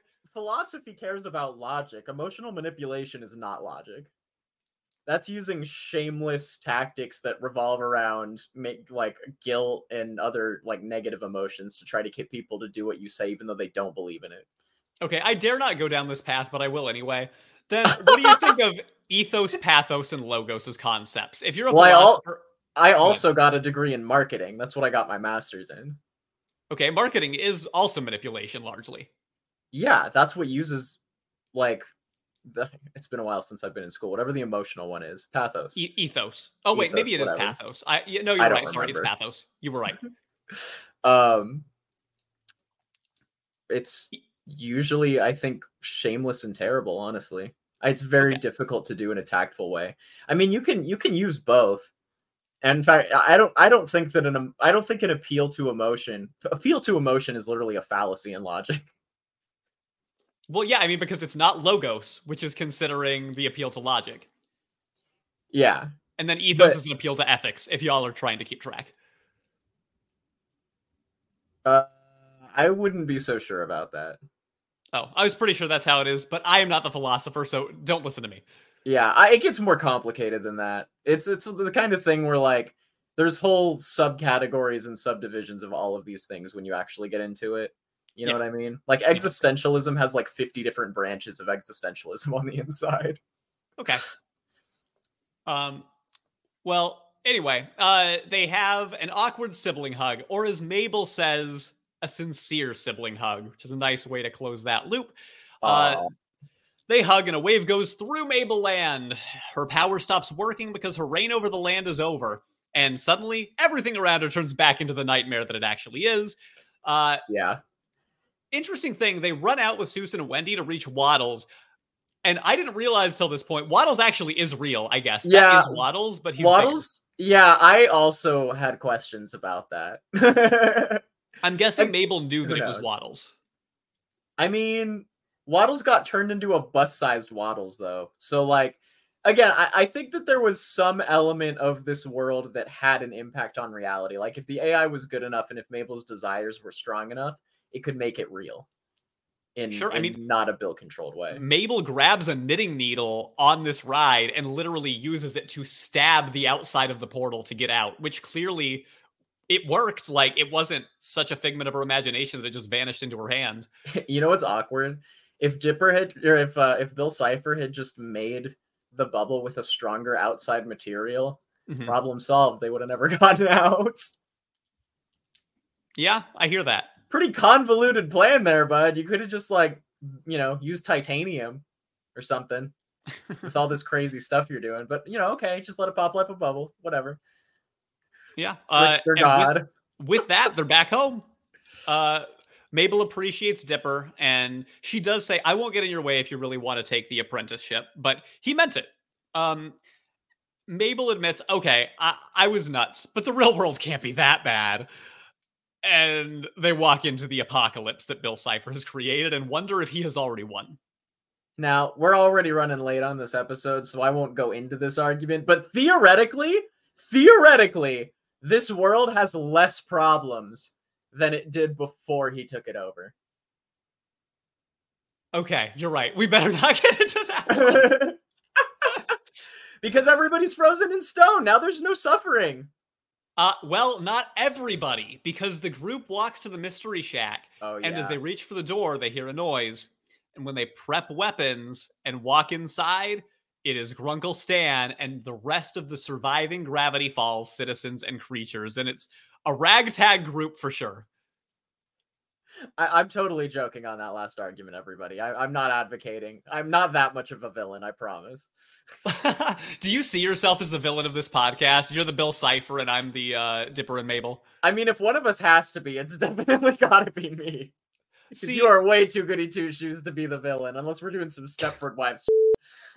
goody two shoes. How dare you? Uh, I'm wearing a demon on my shirt right now. oh my goodness. I mean, yeah, we are. We did talk about demons in Journal Four last week through the context of Bill Cipher and his henchmen. So Oh yeah, that's right. That was my introduction. That's like one of the only ones that I brought to the table. Well, maybe we should rename the podcast Angels and Demons and see how that plays. Oh god. I think we'll get Uh, a different audience base that'll be even more pissed at my opinions.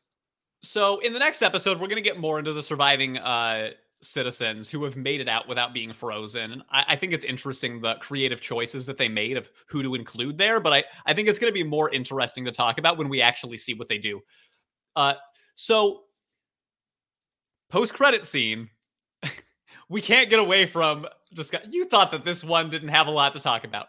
Uh, Sartre, my homie, one of my favorite philosophers of all time. Let's go.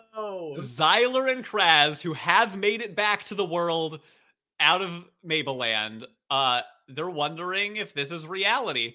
And one of them says, "Is it Jean Paul Sartre?" Is It's technically it's French, so it's Sartre. got it. Postulated that every ex, every ex. Wait, dang it! I hate when I make a typo. Is I it didn't write it Oh, down. I got don't Remember. every existing thing is born without reason, yeah. prolongs itself out of weakness, and dies by chance? Totally righteous, bro. Yeah. How do you feel about that line? I freaking love. I I love, dude. There's there are a few philosophers because the thing, I mean, in the philosophy degree that I got at this like liberal arts school, you know, I mean, you you read the things and you talk about it and you decide what you agree with, you know, and usually I find things that I do and don't agree with with every philosopher, and there are things that I don't agree with with Sartre, but I agree with the most of Sartre than most other philosophers that I've read because and this is the difference between existentialism and nihilism, right? Nihilism is like nothing has meaning, there is no meaning, right? Which mm-hmm. like, existentialists are like, well, that's a bold claim. You just don't know what's going on. You know, you're just born into a world of randomness.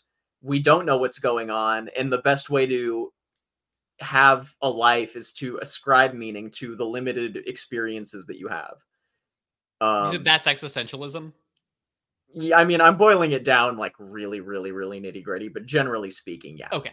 Existential. If we're taking like, if if we're if we're thinking about it theologically, right?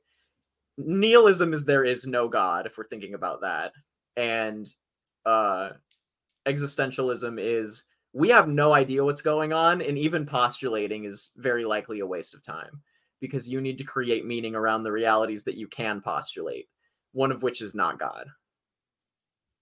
So Sartre is existentialist, not Yeah. nihilist, is what you're saying. Yeah, yeah, yeah, yeah. Because from that quote, I almost get more nihilism. He says everything is born without reason, prolongs itself out of weakness, and dies by chance. Isn't that assuming that No, I mean that's just a. I mean that's just a. That's just that's just true, isn't it?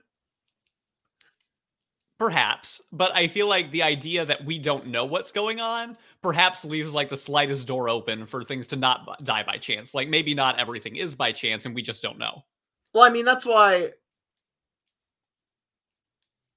Wait, say that last part again. The the quote? No, no, no. The, the what you just said about chance. Um, oh, well, I guess, you know, I'm thinking that if there's always a chance that anything is possible and we just have no idea than to say that something dies by chance is making a bit of an assumption. Well, I mean, not dies by chance in the sense that there isn't a reason that you died. Like, obviously, there's always a cause of death. You know what I mean? It's just saying the fact that you die has no more greater meaning than the fact that you were born. Sure. I mean, would you say that existentialism definitely doesn't believe that there's any like choreography going on in terms of what ha- like they, it doesn't No. they wouldn't believe in fate. Well, Fate, oh god, Fate gets tricky. You would want to read um Sartre doesn't talk as much. Well, the stuff that I read, he didn't talk quite as much. Well, I guess no, he did talk about Fate.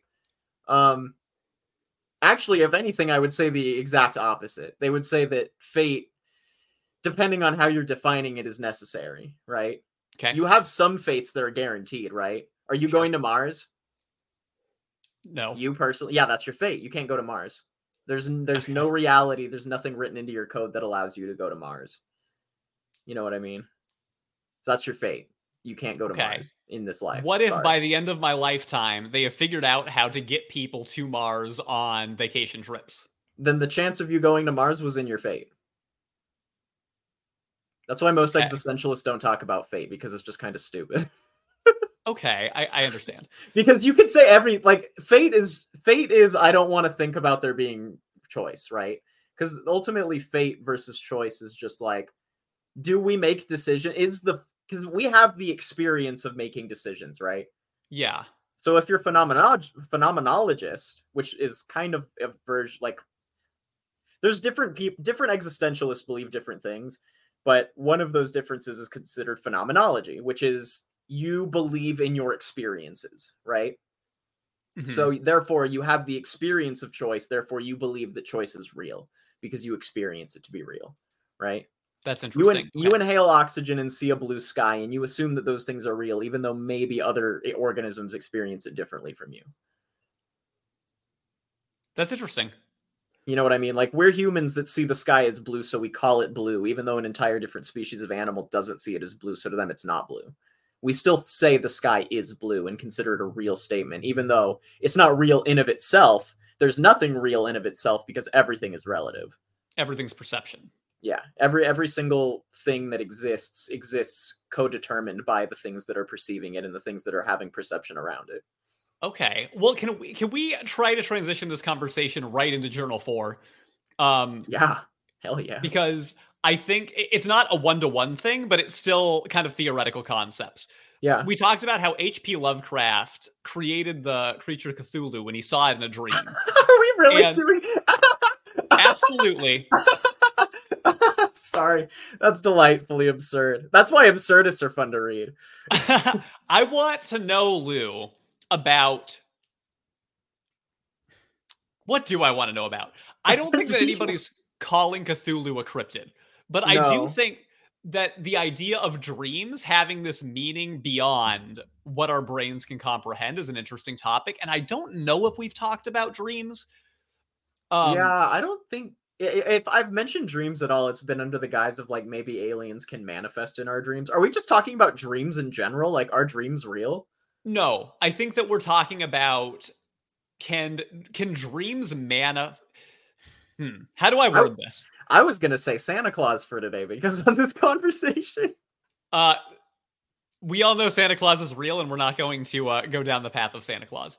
My so, gosh. in terms of dreams, though, I'm wondering could we have a real symbolic message come to us for a dream that is not random, that is not just our brains configuring a bunch of objects?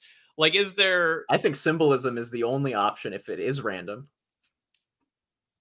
Okay. Well, I mean, we can create symbols out of anything. That's what symbolic interactionism is in sociology. Yeah, that's what I'm saying. If it's if it's if it's if if dreams are purely random, which I don't think they are, then the only thing that you can draw from it is symbol symbolism because you're just Okay, but that's what I'm asking. from nothing. I think that we are asking are dreams random or is there something deeper to them? And if there's something deeper to them, that's what we're rating.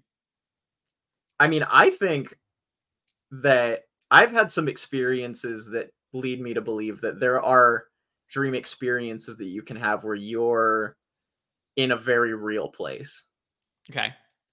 Um, the current model of psychology doesn't agree with that, and I disagree with that because I'm a phenomenologist and I believe in my experiences fundamentally. sure, Um, I understand that. So I've- we're thinking I about had- dreams as a um as a spiritual experience to say. All right, let me tell you this. I, I'm Yeah. not. I'm not being uh, analogous to this. This was a straight up real lucid dream that I had. Right. Mhm. Um, I I went into this dream with like I I, I woke. So I, I I was I was dreaming, and like some whatever random dream. I woke up, and I have like been really interested in dreaming. Feel free not to believe this. I don't care. Um, but I swear to God, this is exactly what I experienced. Um, swear to the God that I don't believe in. Um, but uh, so I I went to sleep. I like closed my eyes flat on my back, and I'm like, okay, I want to go back into this dream. And I immediately was 100% lucid in a dream when I, uh, I guess, woke up in the dream. I was dreaming.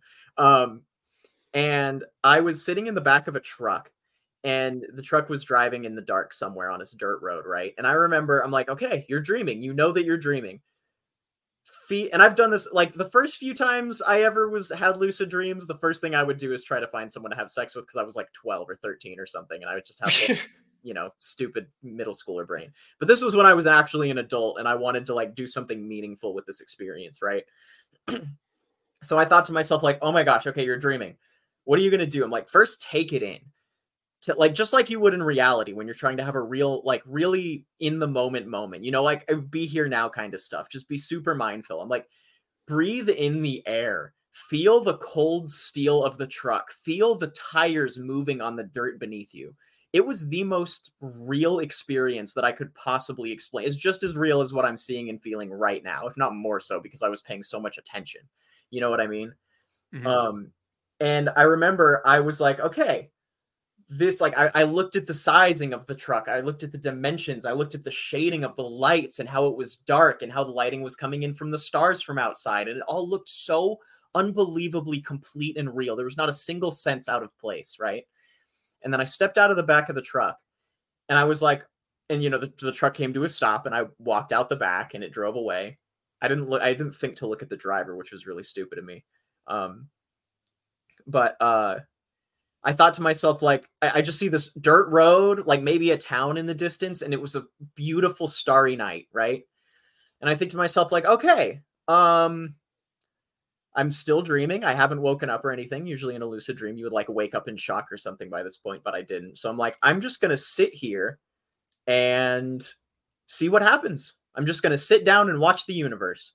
So I sat down in lotus, I did my meditative pose, and I'm not joking you. I looked up at the stars, and a light, a one of the starlights in the sky, shot out of the sky toward me, landed in front of me, and started humming like voo, voo, voo, voo, and there was just this like white orb of light that landed right in front of me and was just pulsing this like super warm, loving feeling towards my face, right? And that was too much for me. That had me go, and I woke up. And I literally I woke up and I was like, God damn it, go back to sleep, go back to sleep, go back to sleep. And I couldn't. I could not. I was too stimulated after that experience and I could not fall back asleep. I immediately wrote it all down in my dream journal. Um, and if you're gonna tell me that the human mind is random and that all of your dreams are just a random accumulation of things, like I, I just say there's literally no way. I, I felt myself interacting in a real world. And if it was totally random, that world couldn't have been stable for even a second. Well, that's that's fascinating, and thank you for sharing.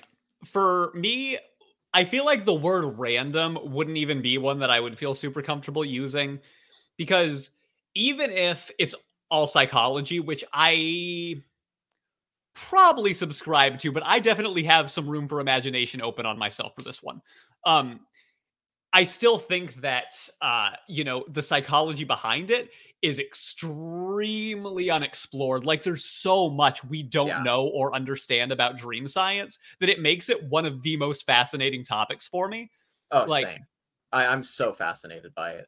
If I really delved into the sciences, it is something that I would want to get really involved with. A- And it's because it's something so hard to research. You can't really get inside somebody's brain. Maybe one day science will find a way to kind of be able to like put something on somebody's head and see what they're dreaming, but Well, not today. We're, we're actually we, there are some studies. I, I do keep up on this stuff because I'm really fascinated by it. Um, Mhm. and just to I'm just gonna be honest. I, I read this study on psychedelic drugs, and they had somebody take some and go into an MRI machine, and they found out that what was happening is so you know how we experience our senses, like Mhm. you have sight, smell, the senses. You know the ones.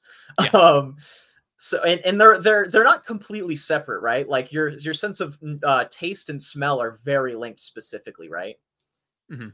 so they found out that when you are on so these psychedelics um it's not very consistent but your uh the organization of your senses gets crossed and your different senses communicate with each other when they hadn't previously. So that gives the phenomenon of seeing sounds or tasting colors. Um that's why that happens and it makes it, it it introduced to the psychological model. And y'all can look this up. I'm not making this up. I read these in scientific journals. Um peer reviewed scientific journals which means it's definitely real. It doesn't mean it's real. You should still do your own research. Um but uh you know in in what it introduced to the psychological model is that okay these experiences people aren't ha- are having are not purely just hallucinations and non-real actually they are experiencing reality just in a way that our regular order of senses aren't experiencing it. So theoretically if if we're going to apply that logic to dreams there are a lot of things that we might be experiencing in dreams that could be real that our awake consciousness just isn't designed to be able to experience for the sake of evolution you know what i mean? Because if you saw a bunch of weird trippy stuff going on all the time it wouldn't be very productive towards surviving you know? Lou, I'm gonna miss this podcast. I know, me too. I'm sorry, everyone. I I probably shed the light a little too much on what I think in this podcast, honestly, but I'm really glad we've been doing it. You know what? Even if I am not on the same page with you about everything, I love hearing your thoughts. And I think it's pretty awesome that you and I, despite years of growing up with slightly different perspectives, have been able to be so close and still have dynamic discussions and be comfortable disagreeing. Um, Oh yeah. Well, I mean, I and I, I honestly, I, it's probably dangerous how comfortable I am talking to you on this show. well, we've made it this far. You That's know, I- true. hey, if anyone's been sticking along, uh, I appreciate it, and I'm uh, glad that you either enjoy my insanity or don't think that I'm insane. Either are, are great for me. yeah, at the very least, I find you entertaining. Yeah, Um, it- yeah, and- or just entertaining, whatever works. You know, as long I as you're not like, we- offended by the things that I believe, because that would make me sad. Because I'm actually not trying to offend anybody, even though it might Right, I sound mean, like it socially, sometimes. Socially, I think that we agree on probably most things, but like Yeah. we can really get into the weeds with stuff, and I just find it fun. Yeah, you know, and I and- think people should have conversations about their metaphysic beliefs because the world we're here, we don't know what's going on in the world. We are here with an extremely relative, you know, sense of existence, and we might as well have conversations and try to figure out what the hell we were born into, right? Absolutely, like it doesn't mean that everybody's right, and you don't have to be. Um, no, I'm sure I'm wrong about a lot of things. So W.E.B. Du Bois coined the term the sociological Oh. imagination, I which love Du Bois, dude. That was another great reading. Absolutely. And the idea here is that you sort of enter every topic, every conversation with the possibility that you might be wrong and maybe you have something to learn. Uh, I like. I I subscribe that greatly. I love listening and and hearing people out. I mean, I have more patience for people like Lou than others because Lou will always talk to me. Like we can always have a back and forth and you know, we can get heated with each other sometimes, but you know, obviously there, there's sometimes when you talk to somebody and it's hard to have the sociological imagination because you realize that they are so completely dead set on everything they believe that there is no way the conversation would go anywhere even if you tried. Um, but you know, I think that between the two of us, just knowing each other so well, we've really been able to uh, get used to this. We would, when we were younger, just stay up for hours because we shared a bedroom, uh, just talking about different things Yeah. and asking questions. And it's like it's kind of cool that now, all these years later, we've oh, stayed so Oh, yeah. close and are able to have this podcast together, where I we get into some wild concepts. I agree, man. Now, And- eh usually those would end up with you being like, "Okay, it's four o'clock in the morning. I need to sleep. And I'm like, but we haven't figured out the truth of the universe yet. And Lou, we are an hour and 39 minutes into this podcast Yeah. recording. I was gonna And- say, but now we have external time devices to keep me honed in. So let's wrap it up. All right. Well, we can't yet because first I got to know who gets your character points. Oh yeah, that's right. I was giving two to Dipper, and actually, I was giving one to the hunky guys that Mabel dreamed up for the Sarge Okay, at the end. Xyler and Craz together. Yeah. Okay. yeah, because come on, that that was first of all, they were just born into the real world as a result of this experience, which is awesome. What a cool origin story. And then you come out here with some sick philosophy that gave us a great conversation. I got to give you points for that. Also, everyone in this in this episode was insane. Yeah, honestly, I, I have to agree with Dipper. At the end of the day, he was right, I think, and he was able to get out of that situation pretty smoothly. And Yeah. I give a point to Mabel because this is Mabeland. This is her episode. This is her world. And right. you know what? She maybe didn't make good choices, but I love Mabeland, and I love uh, being able to see this manifestation of her imagination in such a cool and colorful way. I mean, she arguably created two sentient human beings today too, so that's pretty cool. Yeah, that that she did. Uh I will also now get into the ciphers for this week as I stall and slowly pull them up. Do it. I'm Uh, gonna go put socks on while you do that. Please continue. I can hear you. Great. Uh I wonder what socks Lou is pulling on. Think about that.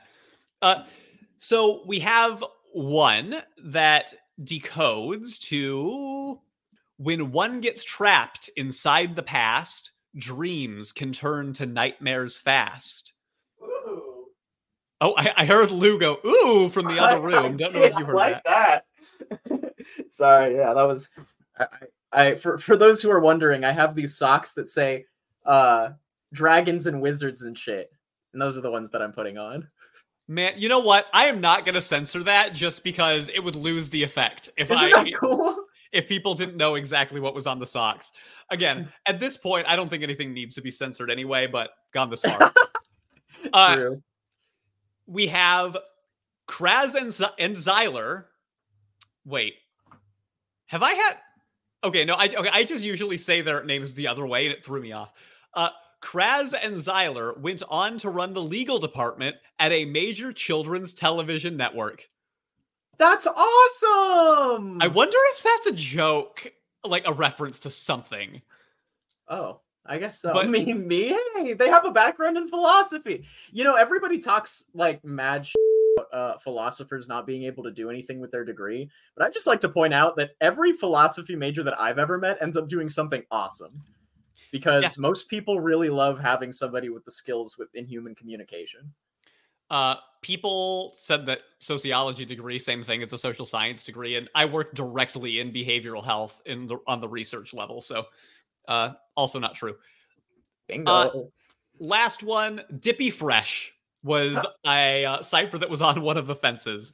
Uh, so fun stuff. Another fun one. Um, next up is going to be part three. Again, the plans to cover part three and four separately because if we don't, it could end up being a three-hour podcast or worse. oh wait, uh, was there a three and four? The last I looked at my website, there were only three. I guess. Well, right, the next one is it's technically a 42 minute episode that has been split into on Disney Plus. So it's up to you. If you want to go for a super episode to finish our show, we could just do it all together. What do you think? Let's do that because, yeah, because yeah, let's do just episode season. Yeah, let's do episode. Yeah, because it's just episode twenty. That should be the end. I Let's mean, again, it is split up to 20 and 21 on Disney Plus, so we could do it either way. I, I I don't have it on Disney Plus. Aha! All right, everybody. Super episode coming up. I hope that you uh, have enjoyed this so far because that's what we're doing. Uh, and then we'll figure out what we're going to do beyond the show after that. So make sure to listen up. How did they break it into two? Um, probably so that it was two more manageable episodes. I mean, There's- it even got its own name for the 21st episode of the series by doing that. So Really? I'm again, I'm looking- okay putting them together. Well, the the version that I have, which I absolutely got through, totally legit means, uh, it, it, it it's just a continuous episode. I, I don't even know where I would break off. That was how it aired originally. Um, I I'll t- listen. Y- you watch your illegal stuff, and I'll tell you how it actually Hey, showed I up when I said watched it was both. to- legitimate. I said Yeah. it was legitimate. I know you did. I I am looking forward to watching both on Disney Plus legally, and then I will tell you uh, how uh, how they did it in you know the the spiffy way. All right, everybody, we've been here far enough. This podcast is brought to you by the Brazilian Dragon Podcast Network. You can listen to us there as well as other podcasts with shows and movies. You can find us on YouTube, Jester Brothers Cartoon Theater. Uh, links in the description for social media and the Discord. If you are here this far, you should already be in the Discord. What are you doing? And look, five star iTunes reviews, they may not help that much longer, but if this show is going to have more longevity past us, then please leave them. Uh, unless you take objection to the things that Lou says, then we don't want to hear from you.